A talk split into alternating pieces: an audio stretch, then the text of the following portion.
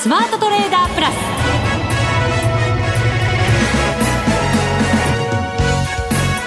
全国のリスナーの皆さんこんにちは。内田まさです。この時間はザ・スマートトレーダープラスをお送りしていきます。この方をご紹介しましょう。国際テクニカルアナリスト福永博之さんです。こんにちは。よろしくお願いします。よろしくお願いします、はい、さて日経平均株価は2万3208円86銭82円安で終わっています。はい。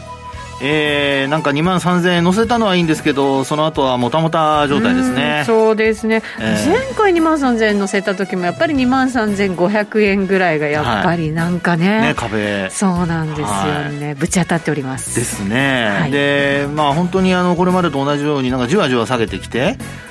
ね、せっかく1日ドカンと上げたのに、うもうあの、まあ、上げた分帳消しにするような、そういうこうね、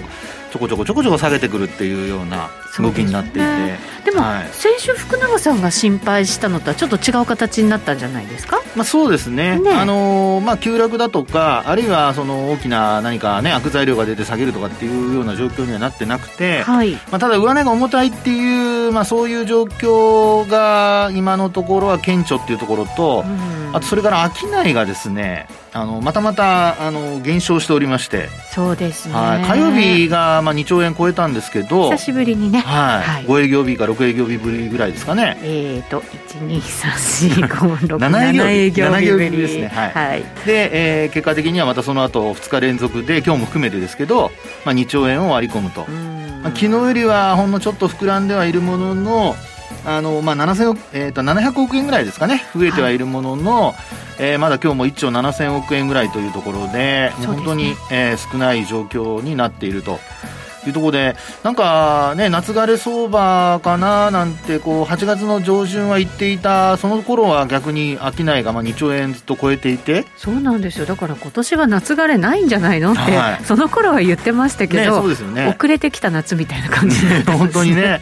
まあ残暑が厳しい中ではありますけど。残暑でまたこうなると、なんか余計だるい感じしちゃいますね。いやいや、本当ね。えー、まあただですね、今日は、まあ後ほどちょっとお話しますけど、うん、あの個別銘柄ではですね、あのちょっとまあ、えー、地政学リスクを意識したような銘柄が今日買われたりだとか、少しなんとなくこれこれまでと違う動きも出始めているので。なんとなく口調がですね、懸念材料を言う時の福永さんの口調なんですけどね。いやいやいやあの まあまだねあとはあの後ほど為替のところでもお話ししたいと思いますけど、はい、あのやっぱりなんといっても今晩パウエル FRB 議長がねはい、シンポジウムで講演されますので。為替の動きもすごい小さいですから、はい、なんか本当それ待ってる感じがね、ね、ありますね。そうなんですよね、えー、はいそうですか？ちょっと詳しく。なんか、今日は、今日はなんか、なんかあの、内田さんが疲れ気味ですか？なんか突っ込みが足りない感じがしますけど。本当ですか？十分に突っ込んできてると思うんですけど。もっとガンガン突っ込んでくれないと。もうリスナーの皆さん、内田さんのあの、突っ込み楽しみにしてますからね。福永さんも足りない？いやいや私は足りなくないですよ。お手柔らかにお願いしたいと思うんですけど。わかりました。はい、じゃあ、厳しく今日も進めていきたいと思います。はい。リスナーの皆さんもぜひ番組盛り上げてください。プラスになるトレーダーになるために必要なテクニック心構えなどを今日も身につけましょうどうぞ最後まで番組にお付き合いくださいこの番組はマネックス証券の提供でお送りしますスマートトレーダー計画よーいドンさあ、それではまずは株式相場見ていきましょう。改めて日経平均は82円安、23,208円86銭で終わっています。はい。えー、まあ先ほどちらっとお話しましたようにですね、少しこう違う動きというか、違う個別株物色というんでしょうかね。はい。まあそういうのが、あの、今日は、あの、まあ少し目立ったかなっていうところではあるんですけど、えー、まあ何がその違う物色対象かと言いますと、あの、東証一部で言えば、あの、よく言うその地政学リスク関連、うんあの、石川製作所とかですね。はい、まあ、この辺が今日は、あの、値上がり率のですね、今日14位で、まあ、上昇率そのものは6.94%っていうことで、まあ7%近い上昇ですから、まあ、それほどね、あの、大きな上昇ではないんですけど、えー、今日買われて、こう、値動き、まあ、あ高いところで終えたとい。うところですね。はいうん。で、これそのものはもう皆さんご存知だと思いますけど、あの、中国がですね、あの、南シナ海の、あの、方向に向けてですかね、なんかミサイルを撃ったということで、で、これが話題に上って、あの、昨日の話なので、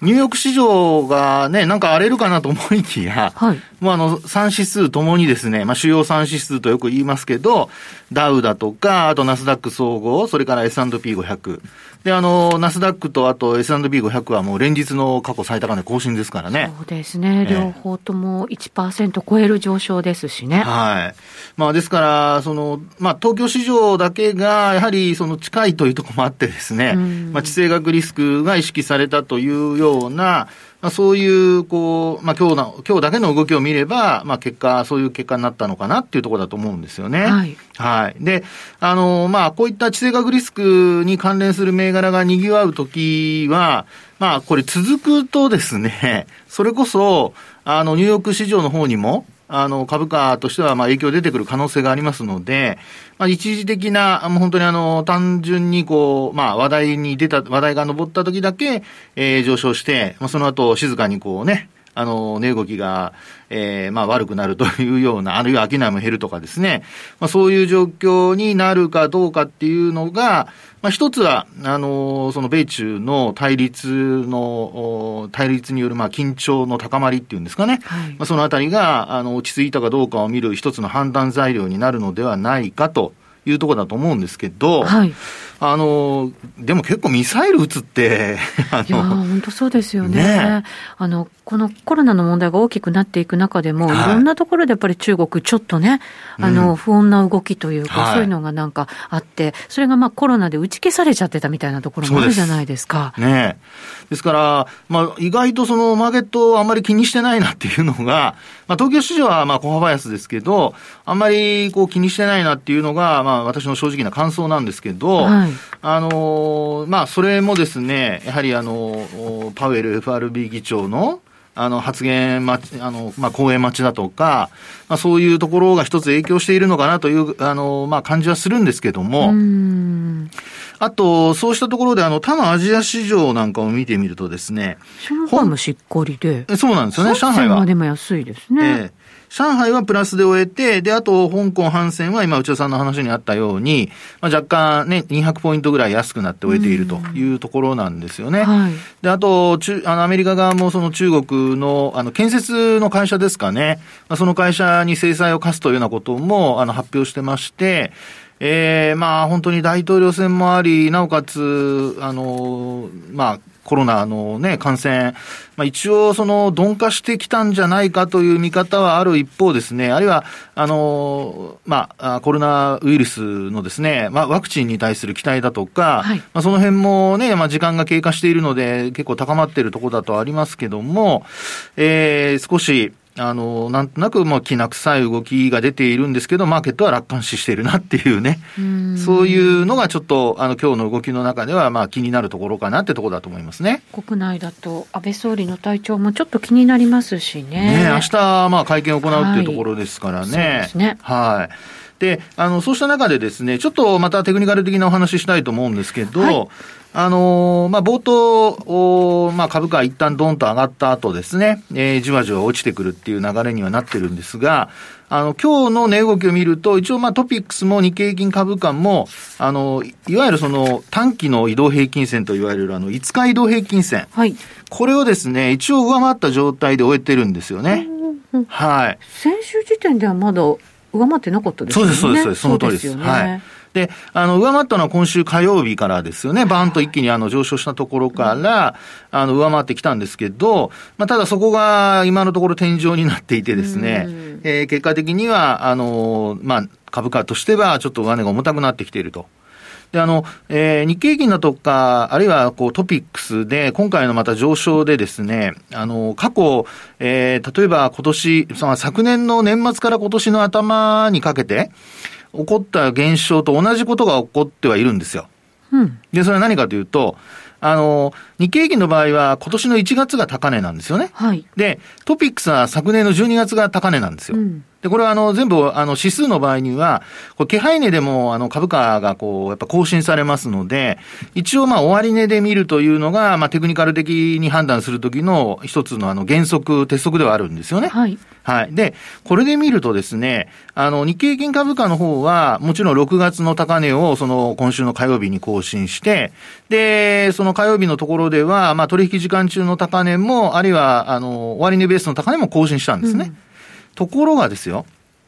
トピックスはですね、この火曜日の日に、えー、取引時間中の高値は更新する場面があったんですけど、終値ベースで見ると、これ6月の高値を超えられてないんですよね。うん、はい。で、あの、こういう状況が先ほど話したように、ね、昨年末から今年の頭にかけての、あの、昨年12月と1月の、まあ、日経平均は高値をつけたと。ところが、あの、トピックスは高値を超えられずに、まあ、結果的には、まあ、何かしら悪い材料が、それがまあ、コロナウイルスの感染拡大だったんですけど、まあ、それによって急落する展開になってしまったと。はい。ですから、このトピックスがなぜ、あの、高値を超えられないのかっていうのが、ちょっと、あの、まあ、心配な部分ではあるんですよね。何かを警戒しているというか？うん、まあ、あるいはその業績面で、やはりあの、まあ、今、あその、バリューなのかグロースなのかってよく言われますけど、えー、日経金採用銘柄の方がやっぱり引っ張る力があるという、そういうところが、まあ、要因としては考えられるのではないかと。で、あの、まあ、やっぱり今、物色対象として先ほども話したように、例えば、あの、まあ、手詰まり感というのが、まあ、東証一部に仮にあったとすると、今お話してたような、その、まあ、地政学リスク関連のね、銘柄に資金が向かいやすいとか、あるいはあの、新興市場でマザーズ指数が結構上昇を続けてますよね。はい。はい。で、あの、マザーズ指数に関しては、これはですね、えー、まあ上昇トレンドがずっと続いている中ではあるんですけど、今日は反落と。そうですね。はい。今日もね、しっかりなところもなんかありましたけど、まあ、寄り付きは高値になっちゃってますもんね。そうなんですね。はい。ですから、あのー、やっぱり、えー、株価を見るときに注目するべき、今、ポイントというと、あの、前日のやっぱり高値、あるいは終値を上回る場面があったかどうかとか、はい、まあ、これは為替にも通じるところなんですけど、うん、やはりあの、取引時間中にこう、高値を更新してまあ、更新する場面があったかどうか。これ、一時的にでも抜いていれば、あの、値動きとしては、あそれだけ、こう、買い欲が強いというふうに考えられると思うんですけど。これ、今日の場合はどうなんですか？まあ、寄り付きのところで、昨日の高値は上回ってますよね。はい、ただ、その後、それが高値になってしまって、こう、じわじわじわと下に来てしまったってなると、はい、一段となんとなく、はい、まあ、買い意欲あったものの、そこからはそれが続かずっていう。そうです、そうです、そうです。利益確定売りも巻き込みながら。はい。っていうことですよね。そうですね。で、ただこういう時にですね、ちょっと見てほしいのは、はいはい、これあの、今週だけ見るとですね、あの、陽線か陰線かをちょっと皆さん見比べてほしいんですけど、もしあの、はい、ラジオ聞きの皆さんでですね、うん、あの、手元にチャート見られる方は、これ見ると、月曜日陽線、そして火曜日陰線、うん、で、水曜日陽線、木曜日陰線。交互ですね。ね、交互ですね。はい。なおかつ、あの、値幅がほぼ同じような値幅じゃないですか。ああ。となると、こういうのは持ち合いなんですよね。持ち合い、気が良い、はい、そんな感じですかね。そうです。で、あとね、あの、これ、ちょっと古い表現なんですけど、こういうふうにですね、あの、陽線と陰線。わかった。なんとか膜。それそれ、なんとか膜。なんとか膜。これはね、クジラ膜でございます。なんとか膜ですね。いい、いい、まあ、あの、サジェッションでしたけども。惜しかった。いや、惜しかった。そうなんです。これ、クジラ膜って言いましてですね。でよくあの、陰線と陽線が交互に出るだけで、クジラ膜っていう方もいらっしゃるんですが、はい、まあ私はですよ。私はこんな風に、同じ値幅で、ほぼ同じような水準で白黒、まあ、あの、陰線が、あの、黒で、あの、陽線が白となってると、本当にこう、垂れ幕がね、はい。こう、まあ、かかってるような、まあ、そういう形を、まあ、あの、厳選してっていうとちょっと大げさですけど、まあ、そういう時に私はクジラ幕っていうふうに呼ぶようにはしてるんですよね。なるほど。きっちり、はい、きっちりね。そうそうそうそう。そうそうあの、一応、まあ、テクニカルって、あの、感覚的だと思われると困っちゃうので、はい。でですね、あの、そうした中で言うと、まあ、あ陽線、陰線が交互に出ていて、で、なおかつ株価的には、その、まあ、持ち合いだと。となると、まだこれもですね、その、天井つけたとはまだ言い難くて、まあ、ここからもう一段っていう上昇も、まあ、考えられるのではないかと。いうところではあるんですよね。そうかそうか、はい、まだここから上を狙う力があると。そうです。いうことなんですね。そうですね。うん、でそういう時にですね、あの、まあ、ちょっと今度マザーズの話の方に移りますけど、はい、これであの、最近、なんかドラマでほら、また流行ってるというか、あの、有名な言葉があるじゃないですか。ああ、倍返しですか？そうそうそうそう。あのですね。言っていいよ。いいんですよね。言っていいですよね。そうですよね。はい、でね、これ、あの、まあ、誤解されるといけないので、はい、あの、先に言っときますけど、倍返しの方が、あの、テクニカルの方が先ですからね。それ言いたかったそう。それがちょっと言いたくて。なんかほら、あの、有名な方で先にほらね、あの、言われちゃうと、なんかそっちの方が先じゃないかと思われる人いるじゃないですか。テクニカルは後付けじゃないかとか。なるほど。はい。じゃないですよ。はい。真似をしたと。半沢さんが。そうそうそう。半沢さんが。でですね、これもあの、本当昔からも倍返しっていうのはあるので、はい。はい。なので誤解してほしくないんですけど、で、これでですね、あの、マザー指数が今こうやって高値を更新しているってことになると、はい。いわゆるその倍返しっていうのが、実はこれ、あの、可能性としては出てくるんですよ。いつからの倍返しなんですか、ね、そうそう。それ重要ですよね。よね。で、終値ベースで見るとですね、はい、6月24日が、うん、あの、一応、あの、高値になってまして、はい、で、そこからさらに、あの、まあ、えー、下落したところ、うん、で、これが7月の2日なんですよね。はい、で、この値幅の倍返しということになると、これあの、終値ベースで、あの、必ずちょっと計算、あるいは、あの、まあ、えー、倍返しの時にはザラバベースで計算しても構わないんですけど、まあ、これの高値安値で計算してみると、だいたい1470ポイント台。1470ポイント台？はい。結構ありますね、上。ね。あ、千、ごめんなさい、1174。失礼、1170でした。失礼しました。1170。はい。大変失礼しました。あと36ポイントそうそうそうそうそう。そうそうまあ、ちょっとありますね。そうですね。すみません、今間違えました。申し訳ありません。ちょっとあの、興奮しすぎました。ちっちゃく言って大きく言うと効果がなんか増しますけど、大きく言ってちっちゃく言うとなんかちょっとしょぼんとなっちゃいますけど、本当ごめんなさいね。1170ポイント台ですからね。はい。まあ厳密には皆さん、あの、ご自身で計算していただくといいと思うんですが、はい。ですから、今持ち合いの中から、あの、東証一部がこう、冴えない中で、あの、マザーズ指数が、こう、まあ、堅調で、まあ、それでもちょっと中断もみ合いのような、持ち合いのような形になっていると。でそうした中で、まあ、今晩の、あの、まあ、パウエル議長の発言、それによってですね、えー、何かしら、こう、株式市場にプラスに働いて、で、東証一部等に資金が流れるとなれば、あの、東証一部今、あの、まあ、あ上値が重たくて自利安状態ですけど、そこからもう一度ね、今5日線を上回った状態なので、そこからもう一度盛り返す可能性もあると。で、一方で、新興市場の場合には、あ今お話したような、こう、やっぱり迷いが出てるような、クジラ膜の状態なので、まあ、こちらは、あの、まあ、全体両方が盛り上がればいいんですけど、ひょっとすると下に行く可能性もということでですね、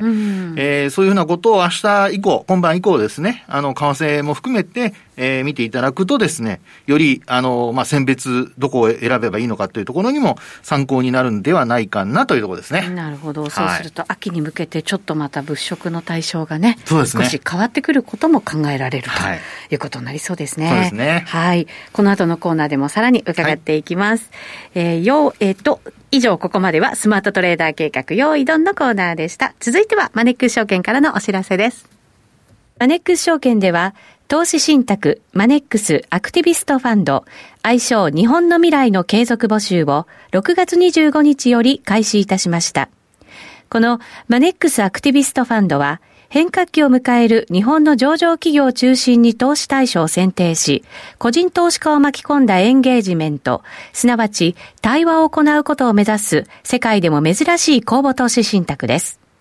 企業分析を財務状況や経営戦略、事業モデル、ESG などでの観点で行い、株価が割安と思われる企業を探し、投資先の候補を決定します。マネックス証券の会長でもあり、マネックスグループ代表の松本大樹が企業との対話をリードし、投資先の企業に対して企業トップと事業戦略についての面談、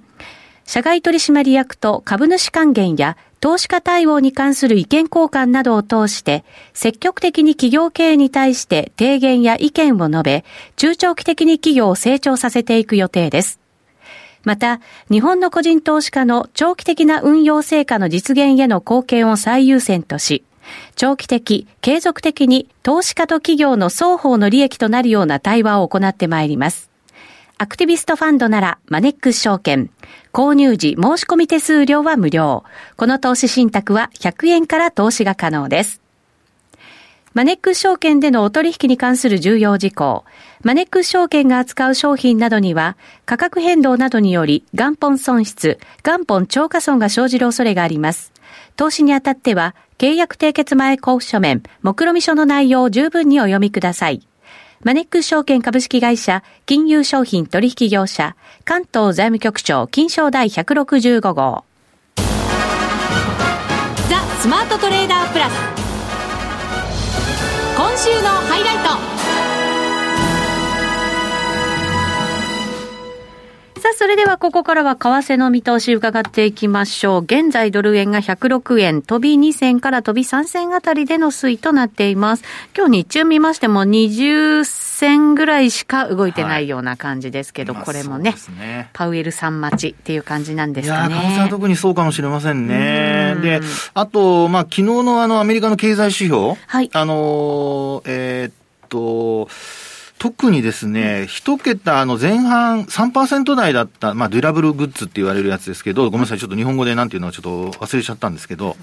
外人みたいです、ね。いやいやいや、すいません、CNBC しか見てないもんですからですね。なるほど、なるほど。あの、アメリカの方のですよ。はい。はい。で、あの、それの結果が、まあ、二桁の伸びだったと。はい。で、それがですね、ええー、まあ、あ結果的によく、よくてですね。で、一旦その発表後はドル円上昇したんですよ。うん、ところがですね、えー、一時的な上昇で終わってしまって、またまたこうちょっと下方向にですね、あのー、まあ、まあ、切り返すというんですかね。はい、そういう状況になってしまっているっていうところですよね。うんで、あの、ドル円に関しては、これチャート上で見るとですね、あの、本当にあの、まあ、ボリンジャーバンドなんかで見ると、あの、各バンドが、私はあの、プラスマイナス3シグマまで使ってるんですけど、まあ、中心、で、あと、なおかつあの、20日線を使ってるんですけどね、中心に、あの、線が集まるような状況になってて、はい、まあ、基本的にはやっぱりボラティリティが低下しているというような形になってるってとこなんですよね。はい。はい。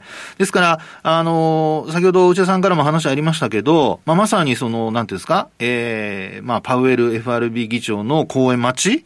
で、そこでもし何かあれば、まあ、あのー、今日動くか、それとも9月の15日でしたかね。まあ、あの、次の FOMC まで、あの、方向を探るような動きになるかわかりませんけども、まあ、ただ今この状況からするとですね、えー、どちらかに動き出そうということで、ええー、まあ、あこう、ボリンジャーバンドで言えば、あの、スクイーズというね、はい、狭くなってるっていう、まあ、なりつつあるという、そういう状況に、えー、今ありますよっていうことが、まあ、言えるかなってところなんですよね。なかなかね、動きが大きくなれない、方向性も出せないというような状況ですね。はい、であの、ここ、まあ、8月に入ってからのですね、値動きを見ると、これも実はすごく特徴的な動きがあってですね、はい、でどういうことかというと、あの、まあ、値幅で見るとそれなりに、まあ、例えば数円動いてるように見えるんですが、うん、ボリンジャーバンドの20日線を使ったもので見るとですね、